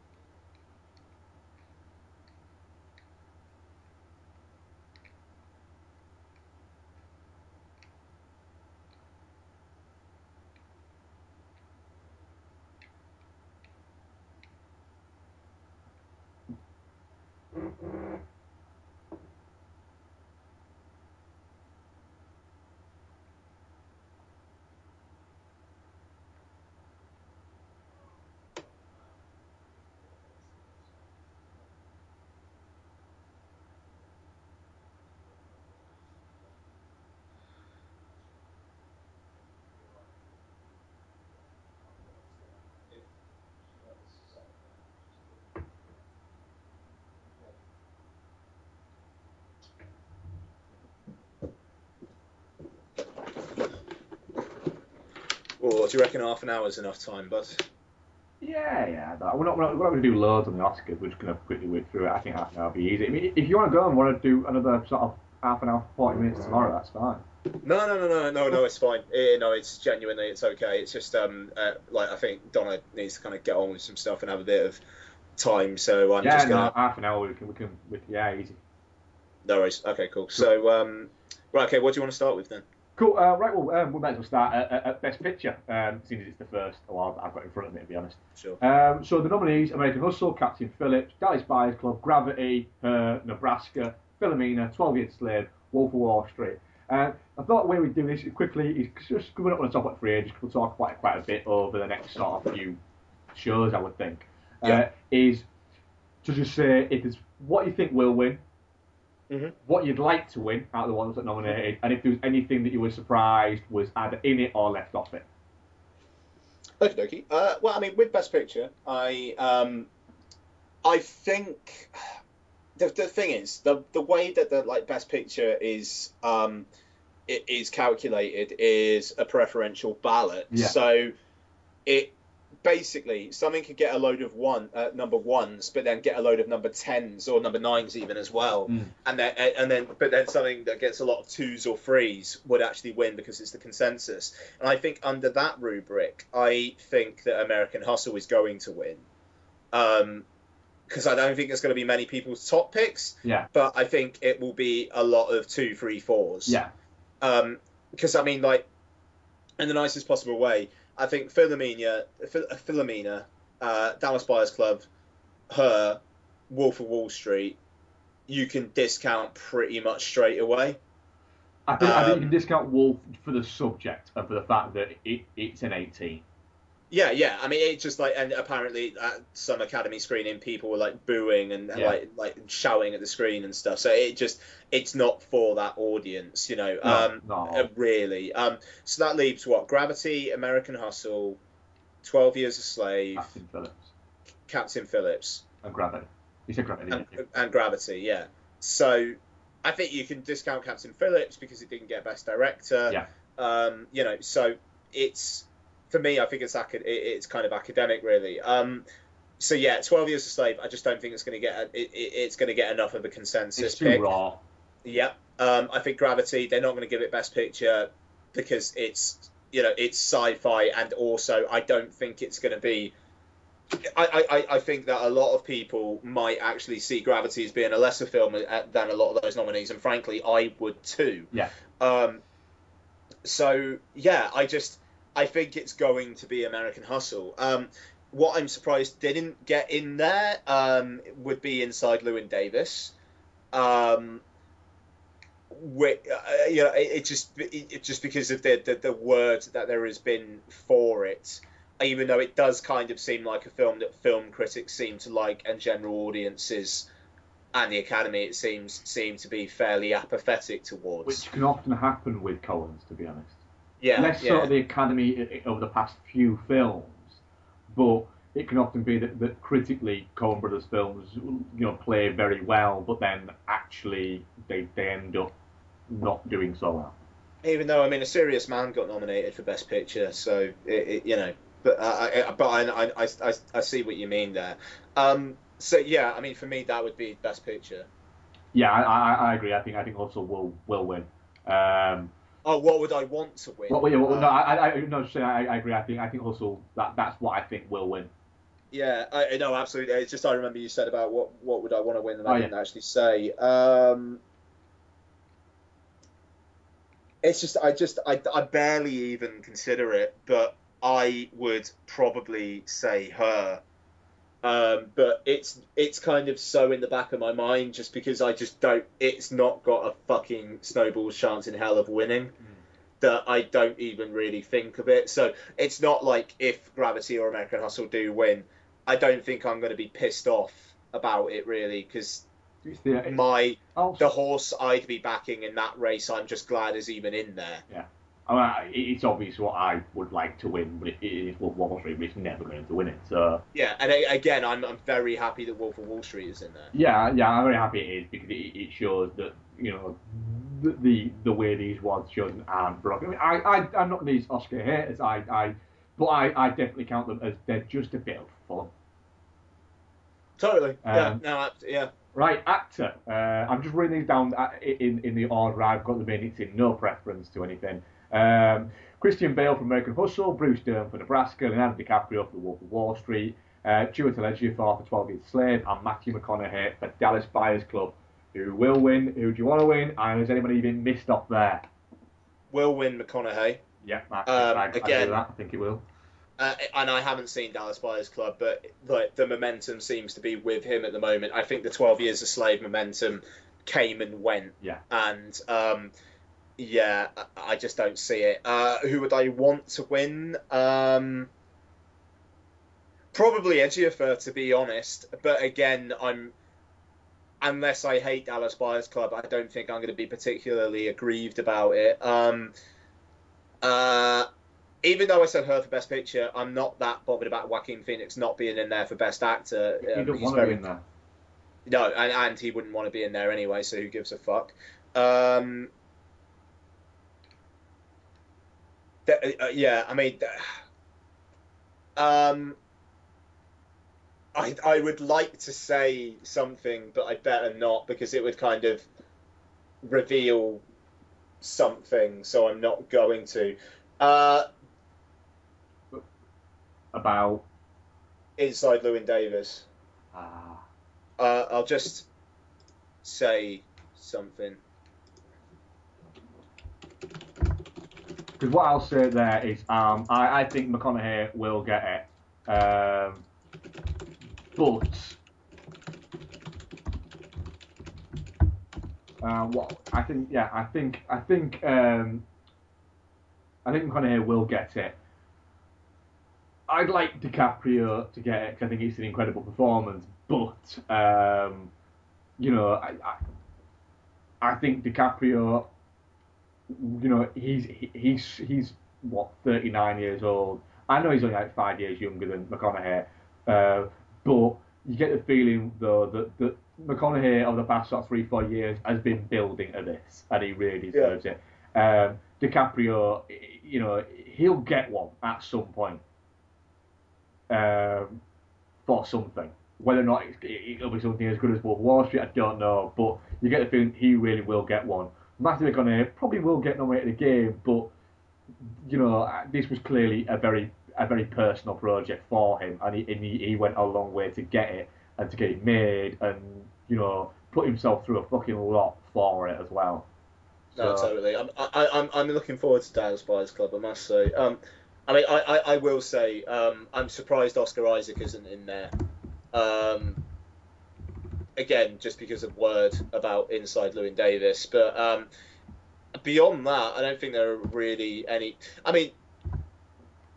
Uh, Tom, Tom, I mean Tom. Tom Hanks. I'm surprised. I'm very, very surprised isn't actually in the running. Do you think Uh, he that was a forgot stunner. he, do you think he forgot he was in those films, or do you think it was that the vote was maybe a little bit split between um, Saving Mr. Banks and Captain Phillips that he ended up getting uh, neither? The thing is, Mr. Banks, he'd be getting supporting. Uh, suppose, he, yeah. Um, uh, even though like he's not actually in Saving Mr. Banks as much as he, as much as you'd think either. Um, yeah, I don't know. It's it's it's weird. It, it, Captain Phillips just seems to have not quite. I mean, okay, it got best picture. It, you know, it got best picture, but I mean, we'll move. We'll go to director at some point. But I'm kind of surprised about Greengrass there as well. But yeah, I mean, I, I don't know. I I need to see Dallas Buyers Club, but Chiwetel Ejiofor is great. I mean, the thing is that all the all four of them that I've actually seen are pretty great. I mean, Christian Bale American Hustle. That's how he gets a nomination and how Tom Hanks doesn't. I think says an awful lot about the Academy's mindset and is another further reason why I think Hustle will get Best Picture. That is one that I'd swap out to be I, I, I'm a big Bale fan. I don't think that was his best work at all. Yeah, at totally. all. Um, right, um, actress uh, Amy Adams for American Hustle, Cate Blanchett for Blue Jasmine, uh, Sandra Bullock for Gravity, Judi Dench for Philomena, uh, and Meryl Streep token one, whatever the fuck she's in this year. Um, I, I must say, I'm actually kind of looking forward to August Osage County because of who wrote it, not because it looks like good or anything. Yeah, no, totally. Um, I haven't seen August Osage County and I haven't seen Philomena. Uh, it will be Cate Blanchett. Yeah. For me, out of those three, it should be Cate Blanchett. I, I've not not seen Blue Jasmine yet. I'm, I'm actually quite looking forward to it because of, of, of how much you liked it. Um, but from all what you hear, it, it, it, it's it's nailed on that one. Yeah, I, I, I think that's as safe a bet as you're going to get out of the big categories this year. Yeah. Uh, best performance by an actor in a supporting role. Um, Back at um, Aberdeen uh, for um, Captain Captain Phillips. Phillips, uh, Bradley Cooper for American Hustle, Jonah Hill for The Wolf of Wall Street, Fassbender for 12 Years Slave, and Jared Leto for Dallas Buyers Club. I reckon Jared Leto's going to get it I because he he's getting all the heat. Yeah. Um, I haven't seen Dallas Buyers Clubs, like I said, so I don't know. But um, out of those ones, Michael F. Fassbender. Yeah, Fassbender is who I think should get it. I think Leto will get it because, like you say, he's getting all the heat, and also he's he's in drag in it, and they seem to like that kind of thing. Yeah. Uh, best performance by an actress in a supporting role: Sally Hawkins in Blue Jasmine, uh, Julia Fuckface in August Osage County, uh, Lupita Nyong'o for uh, 12 Years Slave, Jennifer Lawrence for American Hustle, and June Squibb for Nebraska. Yeah, that was a fun nomination. That was Um, a fucking strange one. The thing is, I think Lawrence is going to get it I because thought- the, the Academy's all over her. I think they are, but I think that will be the award that 12 Years a Slave gets. I think yeah, that's I think that's fair. I think if because like supporting actress is one of the like first of the night awards usually, and I think if Lawrence wins that, then Hustle's got everything. Hustle could get an awful lot, which is fucking weird. But um, yeah, I I think Lawrence is going to get it, but Nyong'o, uh, Nyong'o should get it for sure. Yeah, I I, I, I think that's the Again, one, but I haven't seen August Osage County. so- I think that's the one that, that, that 12 Years Slave will get. I think she'll pick up that one. Um, directing. Um, Alfonso Cuarón for Gravity, Steve McQueen for 12 Years Slave, David Russell for American Hustle, Martin Scorsese for Wall Street, and Imelda Payne for Nebraska. Uh, Cuarón Cuarón. will get it. Yeah, That's going to be Gravity's award. Um, I'm kind of tempted to say that, in a way, I think Cuarón actually deserves it. Yeah, just I, because I'd, I'd say he does, to be honest. it, yeah, it was that that film technically is such a fucking accomplishment that it's kind of insane that he was able to marshal it all together. Um, so I'm, you know, I think that's, I think that's absolutely fair to be honest. I mean, I don't begrudge a single one of those apart from probably David O. Russell. And I mean, I, I did very much like American Hustle. It's just it, it, it, It, it's it, it, it's a little bit sloppy in places. I, Yeah. I, I, I really liked American Hustle. I just it it's not this good. it's it's it's not ten nominations or however many it's got good. No, Yeah. that's that's the thing with American Hustle. It's it yeah. Um, uh, best writing um, written directed for the screen: American Hustle, Blue Jasmine, Her, Nebraska, and Dallas Buyers Club. Uh, I, I I think I, I think Hustle's gonna get this one as well. But um, I I've not seen two of those. What what were those nominations? American Hustle, Her. Blue Jasmine, Nebraska, Blue and Dallas Buyers Club.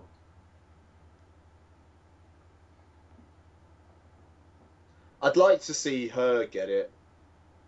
Um, it won't, unless that's the one award that because with screenplay they tend to be a little bit hipper, as if it's like the we're still in touch with all you young whippersnappers. I, could- I could see. Um, I, I could see her getting that actually. Yeah. Um, then again, I could see Blue Jasmine getting it. I don't see Dallas Buyers Club getting it because that kind of does seem more a performance film. Um, what was the other one? Nebraska. Yeah. Nebraska could get it though. I, I, I, I just don't think it. Well, I, I think I think they'll go for Hustle or her. I think could get it. I'd like I'd, I'd like to think her would get it. Yeah. So there we go. Um, best writing. Well, this last one we'll do. Best writing screenplay based on material previously produced or published before midnight. Captain Phillips, Twelve Years a Slave, Wolf of Wall Street, and Philomena. I'd be all over before midnight getting this. I'd I love Linklater to get a fucking to get an Oscar. I could see that happening. I could see that happening as well. just in, in terms of what I was just saying about them trying to show that they're in touch with the younger set. And, and as, as as well, Linklater is somebody who's been around for you know two decades now, and for the type of films he makes, that's it. He ain't gonna get nominated again. Hmm. So I, I could see that. Um, so that was our quick kind of go over the. Uh, you want to do best foreign language film as well? Uh, yeah, sure. What then? Broken Circle Breakdown, Missing Picture, The Hun, The Great Beauty on Omar. Yeah, The Hunt won't get it just because that film's fucking intense and really, really depressing. Um, The Great Beauty's gonna get it. I, I'd like to think The Great Beauty would get it, but then again, I've only seen two of those, so. Yeah. Um, so fuck it, we'll do cinematography as well. That's the last one we'll do. uh, Gravity, Inside Llewyn Davis, Nebraska, Prisoners, and Grandmaster. Uh, Grandmaster's a cool nominee. Is, Uh, yeah. I, I haven't seen it, but like, like I just wasn't. That that's interesting. That is. Um, It's strange how how only two of those films are nominated Best Picture. hmm. I could see Inside Llewyn Davis getting it. I could see Inside Llewyn Davis or or Prisoners getting it to be honest. Yeah, Roger Deakins. Roger Deakins getting getting an Academy Award after all his nominations for Prisoners seems a bit. Uh, but I mean, so, that cinematography does evoke a mood. Yeah. So, yeah, that would be fair, I suppose. Right, uh, not to belittle any of the other awards, but we, you know, we we, we do have we, we do have commitments to get to, don't we? Yeah, sorry. No, that's not a problem at all. Because we, we end up talking for age. Right, so we're going to play a trailer from um, the debut of um, Chimin Mar- ah, fuck, say it. What? What's it Oh, called? uh, uh, Chimo, Cimino-a-thon. Cimino-a-thon. I will remember that. Cimino-a-thon. Uh, I don't know why I have such trouble with remembering what our marathons are called. Uh, Thunderbolt and Lightfoot. Let each of us study to improve ourselves.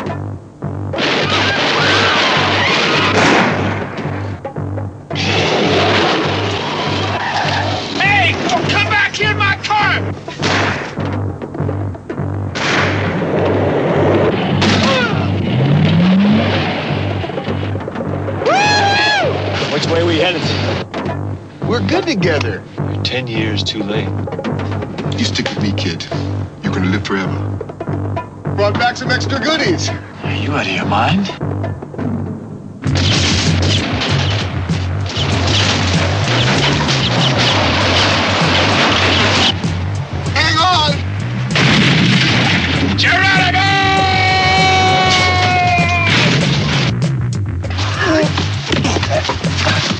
You want to talk or do you want to play games?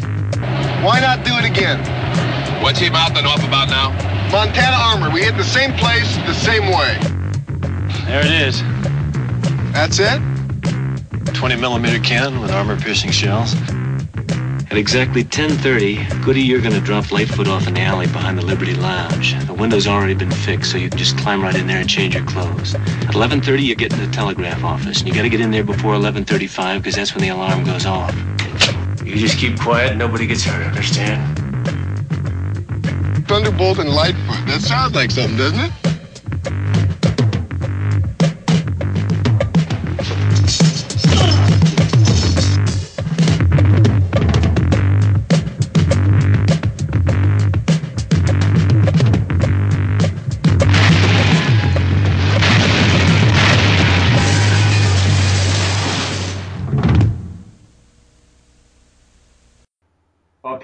Was a, uh, a trailer for Thunderbolt and Lightfoot, which is the 1974 um, crime movie um, directed uh, by and written by uh, Michael Cimino.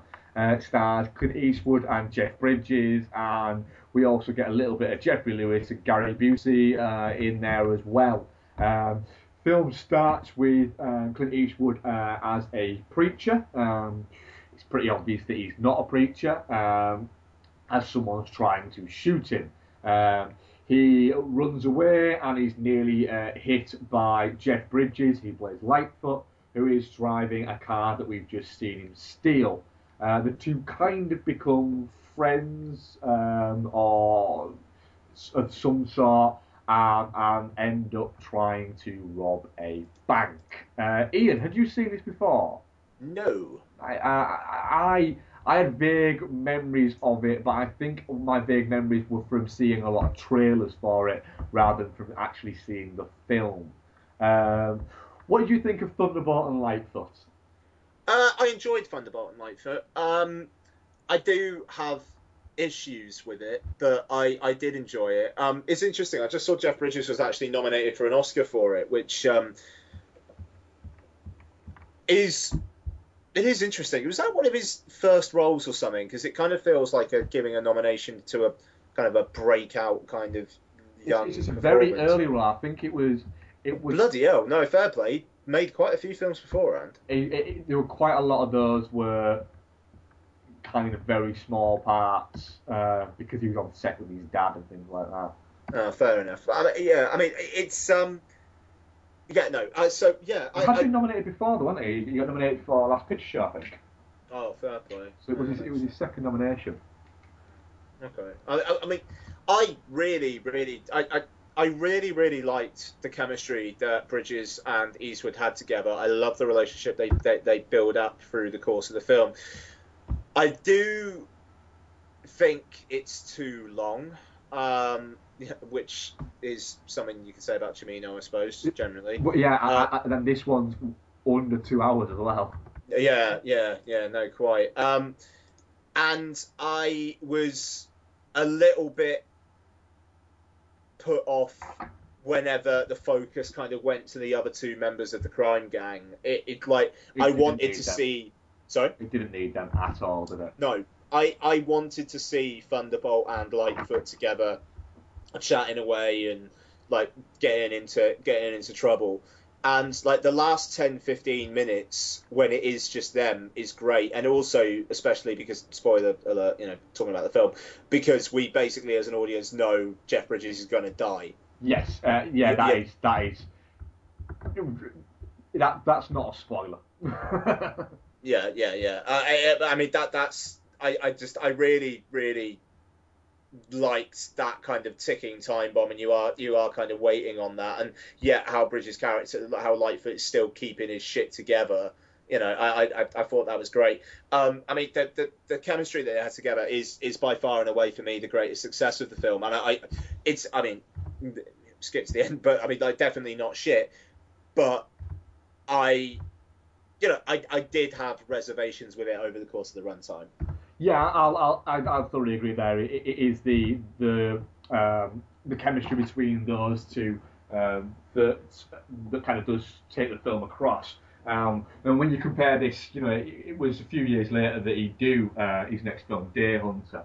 Um, there are you get shades of of, of Cimino and, and the fact that he is quite an altruistic um, director, and you know he has very kind of like he has a way and a, and a, and a very sort of soft pace that he takes. He's not in a rush to do anything, and this is quite a, this is a ninety minute story uh, that he tells in close to two hours, um, a- and he, he gets too bogged down in other characters, and at, at points it, it almost feels slapsticky at points. Uh, That, that that one scene with the ice cream truck scene where they go the wrong direction and the kids just like you shouldn't be going down here you Yeah. should go down the other one for it, it just there are all right it's a humorous moment but it's also entirely incidental and pointless Yeah, it, it does. There are points like that where it does feel a little bit like you're going, uh, really in, in, in this movie. Um, But then you you know you also you know whenever you're with uh, Thunderbolt and, and Lightfoot, uh, you know as people, that's when this film jumps up, it, it elevates up. You know, you've got a great, two really great performances, and you know, really two very charismatic performers. Well, and there's almost a, I don't know, there's a, you know, you get this feeling from like Lightfoot like he's been looking for a, a friend, and for somebody who he not not that he likes, but somebody that, that likes him and that will almost kind of tolerate him. And he, he, he very much sees, you know, Thunderbolt as as, as that, and Thunderbolt, oh, you know, his character sees something there. There's a, a fragility to Lightfoot's character, that, and he, he- feels like a big brother kind of protective thing towards him. Like he's got to kind of look after him almost. Um, that he knows that he's not as smart as he, you know, possibly thinks he is, or anything like that. And he, you know, there's a moment where uh, Red says, you know, minute we've got this finished, I'm gonna kick his that kid's ass. Yeah. Uh, and you get it straight away. You know, turns around and says, "You have to come through me first.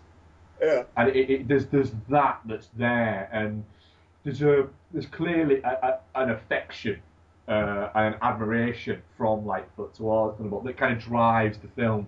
But yeah, at points it does get itself kind of mixed up, and it, it feels like the driving force behind it is Eastwood and Bridges and not Cimino, which is something you you don't get in some of the films we're going to cover in the next sort of few weeks. Uh, Yeah, I mean, I, I didn't really get a directorial voice in this at all, which is weird considering he did write and direct it. I mean, it does feel 70s in its. it's it's incredibly 70s, isn't it? Yeah. Yeah, yeah, and it's kind of like good time, then a kind of like a, a, a quiet ending. You know, it, it, uh, it, it does. It yeah, I mean, it certainly does feel like that.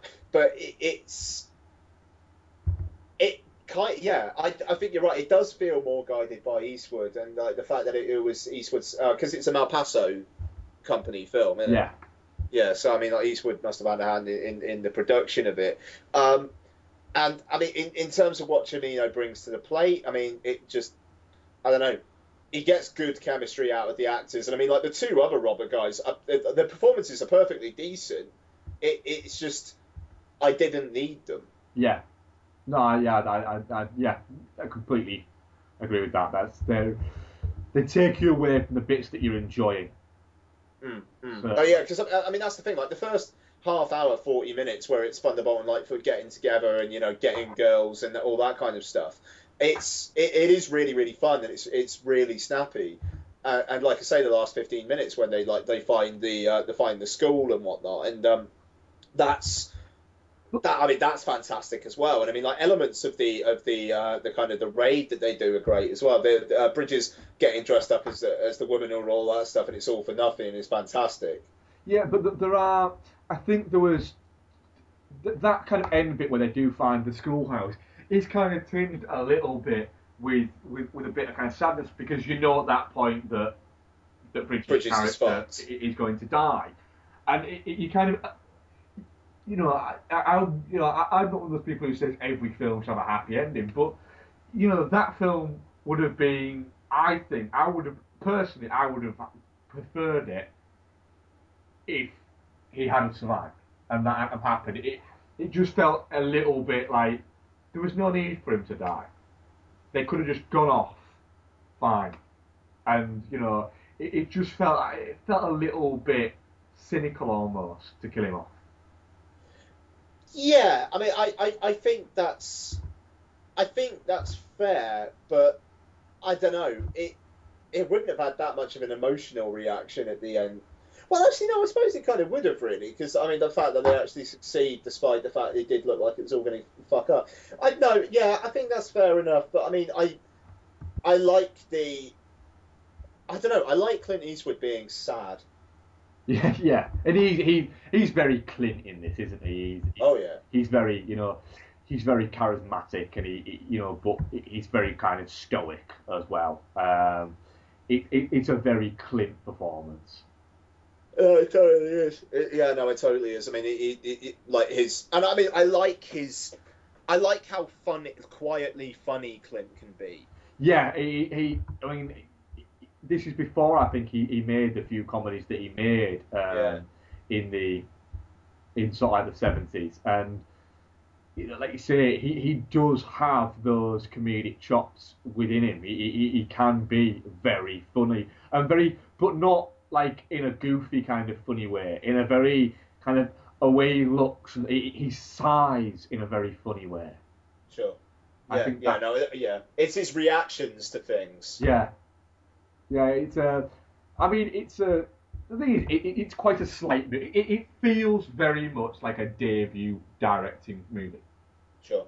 Uh, and it's very slight in that way, but I'm going to go for a definitely not shit. I, I really enjoyed it. Yeah, yeah, no, I'd go definitely not shit. I certainly didn't hate it. I had a good time watching it and a good time watching those characters. I just wish it was a bit more of those characters and a bit less of the other characters. Yeah, um, I mean, the next one um, we're going to get to um, is going to be The Deer Hunter. Um, oh, dear me. Which, um, are you not a fan?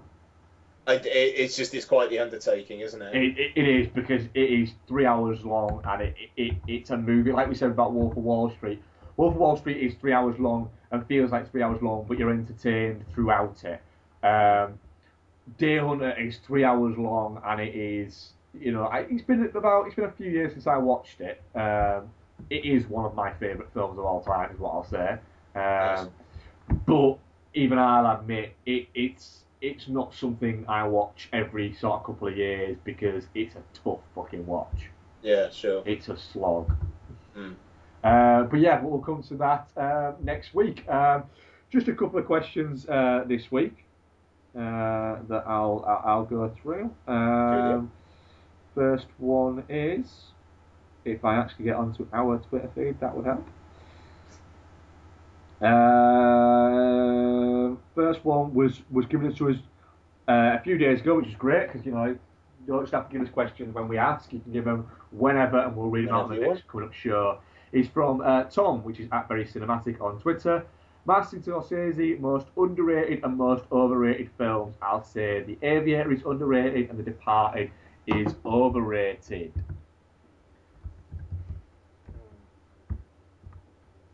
Um, overrated and underrated. My underrated one, uh, I would say, is. See, I don't know. It's hard to judge. I, I don't. I don't think King of Comedy gets talked about enough. I was just thinking King of Comedy, to be honest. Yeah, I don't think. I think it's rated highly, but only in those who rate In it. circles of those who rate it at all, yeah. I, I no, think I think. King of Comedy is is is a lot better than than it's than it's, it should be spoken about when you're talking about Raging Bull, Taxi Driver, Mean Streets, Goodfellas, uh, and those type of movies. Um, I also think The Colour of Money is a lot better film um, than than ever given credit for. Yeah, no, no, no. That's a damn, that's a damn fine film. Um, Yeah. I'm trying to think of what's overrated, and it just Overrated, I, I, I don't think there is one. I No, they're all no. rated as, as, as good as they, they they should be, really. I mean, I, Um, I suppose the fact that The Departed won Best Director for Scorsese is a bit really. It, it is, but I I think that that's a strange one because it is because because of the, some of the other films that, that he directed, and it, it often gets scoffed at.